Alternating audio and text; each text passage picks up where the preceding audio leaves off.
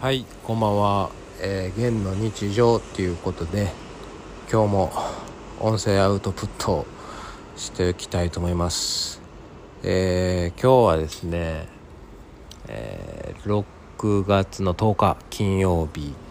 えー、今洗濯を、えー、干す手を止めてちょっとベランダなんで音がうるさいかもしれないですけど撮っていきたいと思っております。えー、この間本当にたくさんいいことありまして、まあ、本当にいろんな方とあの縁していろいろ、えー、交流を持つ中で、えー、勉強になったことがあってあの自分のあの積み重なり、まあ、成長してるとは言い言いにくいですけども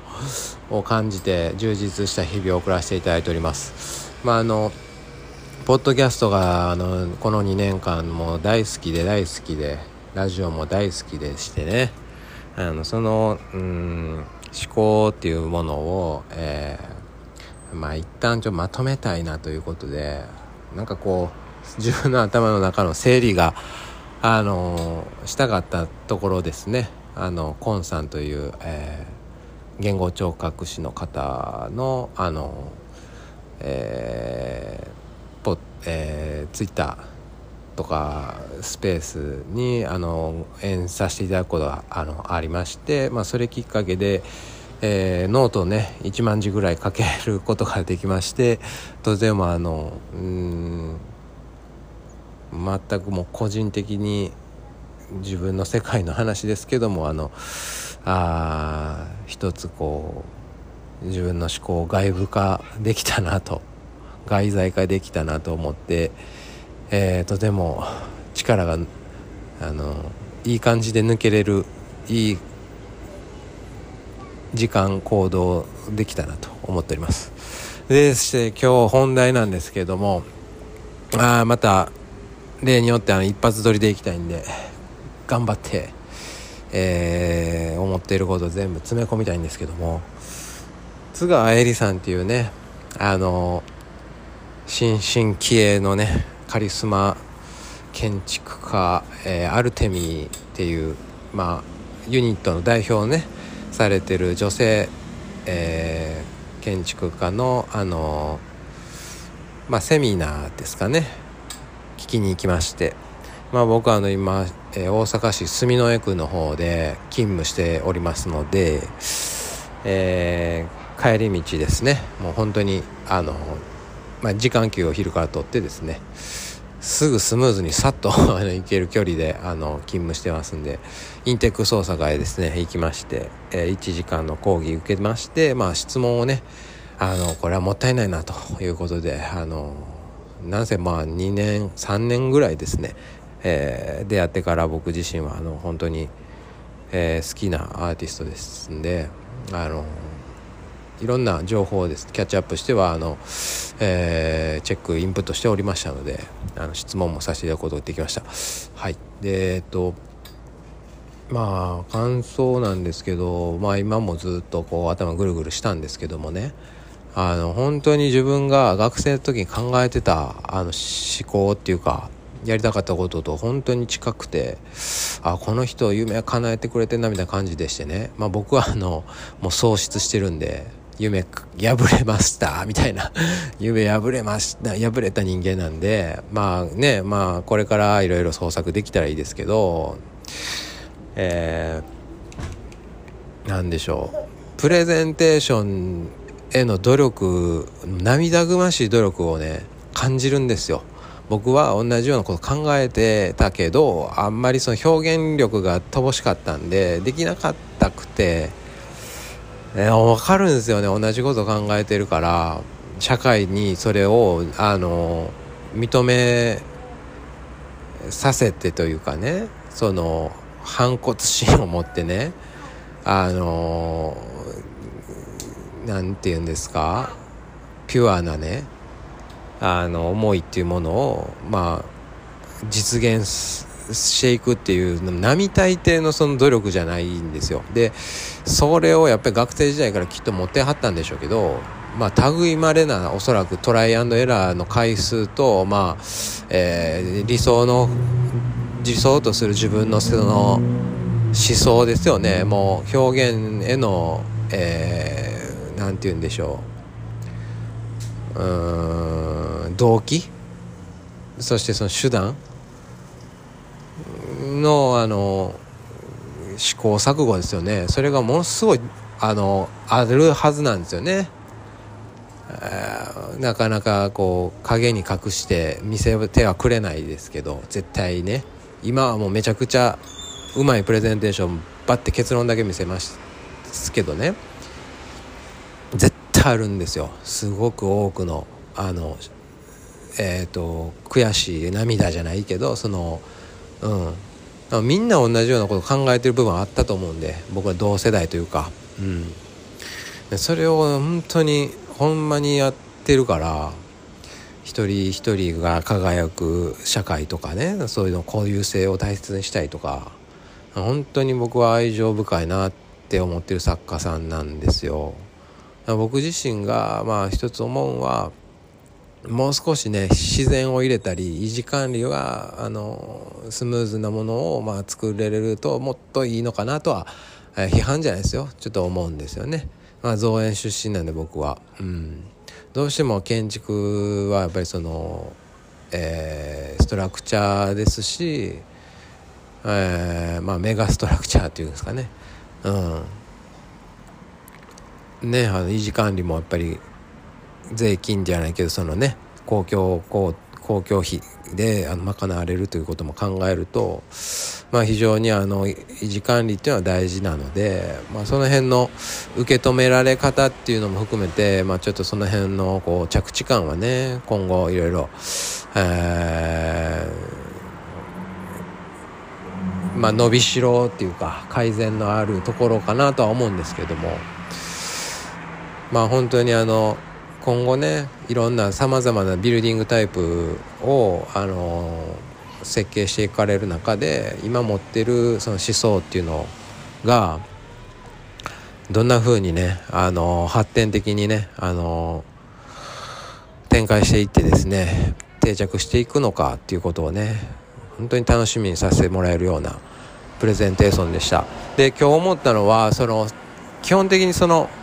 形の決め方なんですよね。気になったのはやっぱり、ね、僕の理解ではそのえー、あのポーラ美術館のねあのえー、行列を整理するロー、えー、彫刻みたいなやつとかですね。あと瀬戸内やったかな？瀬戸内で芸術祭でしたっけ、えー、あそこでのね、えーパビリオンみたいなのもありましたけどもそれ全体的にその、えー、縦横奥行きだから XYZ 軸に、えー、ヒントというかそういう大きなルールをあの元におおらかにまあ作っていったっていうような形だと思うんですけどもだから僕の理解ではそのシンプルな、まあ、大前提となるあのルールのようなものからあのあくまでも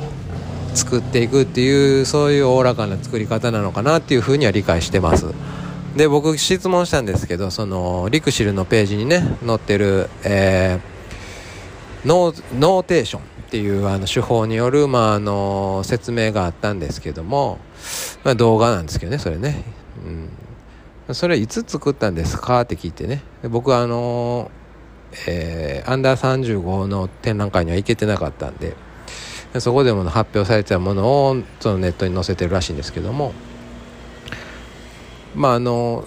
コンペ受かってそれをあの説明する時のプレゼンテーションのためにあの再構成していったタイミングのものだということを教えてもらいましてああそうなんですねっていうことで著者にねあの聞くのが一番良かったんですけども僕としては、まあ、そういうあの、えー、ノーショノートノーノーテーションですか？みたいなものを、まあ、制作段階のスタディとして何かこう一つの、えー、アルゴリズム的なものとして使ってるのかもしれんなって思ってたんで、まあ、そこが、えー、知りたい部分ではありましたけどね。だから彼女なりのその決め方、えー、美意識っていうものはどどこかにあるはずで、まあ、そういった部分でのまあ作家性っていうのをね知りたかったなとは思います。そういう意味でねあの質問した時にはあの松田の車がねカーデザインが、まあ、あの鼓動っていう魂の、えー、動きって書いてですねコンセプトに作られたっていう逸話エピソードをね聞いたことはいすいません、えー、10時になってしまって、えー、iPhone の、えー、何ですかこれ、えー、何でしたっけ。えー、っとまあ、制限時間がななってしまってアプリのね、えー、ヘルスケアモードかみたいな入ってしまって切れたんでもう一回、えー、シャープ2ということで撮ってます、えー、だからあのさっきの続きですけどもえー、ま、だからノーテーションっていうのがあのもしかしたらスタディ段階であったんちゃうかって僕は思ってたんですけどそれやったらすごいダンサブルなえー、何ですか？そのプレゼンテーションだなまあ作り方なんだなって非常に、えー、魅力的な風に思ってたんですが、ま、そういったあのタンジブルなね表現というものがすごい特徴っていうかあの楽しさであったと思うんでね。もっともっとその辺をね伸ばしてですね、まあ、室内環境のその整った環境を作るっていうのは難しい建築のえー、マストな、あの、命題やと思うんですけども、まあ、それにね、とらわれずに、僕としてはもうこれは完全にファンの希望ですけども、いろんなこうね、ものに、また人に、まあ、惑わされずに、の影響をあんま受けすぎずにですね、本当に、これはもうや、津川さんのですね、あの、パーソナリティというかですね、えー、その作家性感性をですねあの自信を持って何かこう納得のいくものをね作っていってほしいなと非常に思うわけですね。それぐらいあのやっぱり、えー、いろんな情報あふれてますしあのいろんな魅力的なねあの他の作,、えー、作家さんの方いらっしゃいますのでただ僕自身はもうあのアルテミーまたあのね津川さんのあのセンスっていうのも大好きなんであのやりたいって思ってることもすごい自分には理解できるっていうふうに思ってってるっていうかそうそういうまあ勘違いしてるのかもしれないですけどそう思ってますんで、えー、僕もね願わくばも同じようなことしたいなっていう思うぐらいなんで、えー、まあ大阪僕住んでるのでまあトピックスとしてはまあ2025年あとえー、3年弱後ですか、えー、もう万博もね始まることになりますんでまあそういった長期的な目線でもですねまあ長期的じゃないですけどね3年後本当にあの元気に、えー、させてもらえるようなあの本当に楽しい講演会でしたんで。まあ、本当にあの創作意欲をねあの刺激をされるあの素晴らしい講演会でしたあ本当にあの今後ねどんな建築を作られていくのかまたあのどんなあのプレゼンテーションの、えー、修練があるのか。本当に見守りたいですね。僕もねその時間とお金がないのでえー、プレゼンテーション重視のね何か表現っていうのをねやりたいなって思うんですよね。なんか表現っていうのはやっぱり思想とプレゼンテーションと分けれると思うんですけど今日の学びは本当にプレゼンテーションに引っ張られるその生の表現っていうのがあって本当にその技術スキル、えー、またテクノロジーをまあ適切にあの道具として自分があのコントロールできる道具として使っているっていうのがあのポイントかなと。まあ、それをあのだおそらく自覚してやられてるんだろうなっていうすごい思いましたし、はい、でまたあの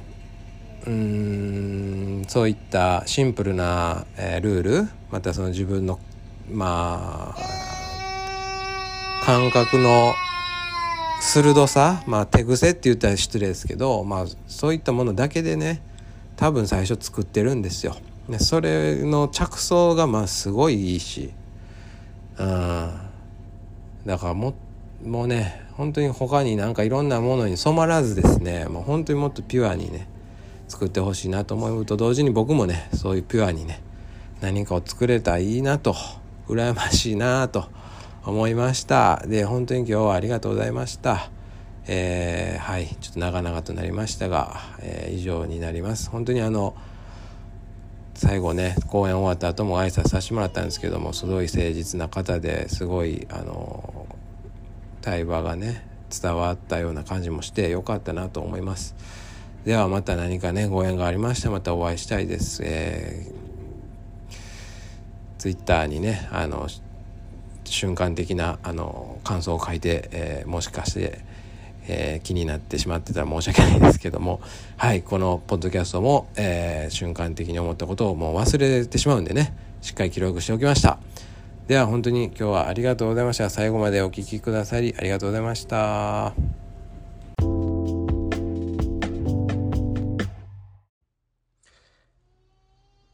放送の中で一点間違いがありましたのでお詫びして訂正いたします、えー瀬戸内芸術祭で、えー、パビリオン作られたって言ってたんですけれども正しくは越後つまり第一の芸術祭2018において作成、えー、されていた、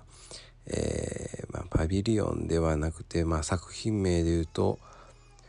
ポーラススペースメーカーって読むんですかね。はい。えー、多角的な体験を呼ぶ装置ということで、えー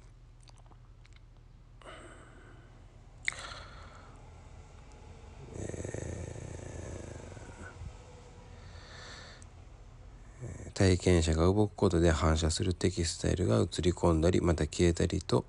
建築とのインタラクティブな体験によってようやく実態をつかむことができますというふうに書かれているようなえー、建築的装置ということで、えー、ご紹介が、えー、ホームページ上に載っております。そこのポイントちょっと間違えましたんですいませんでした。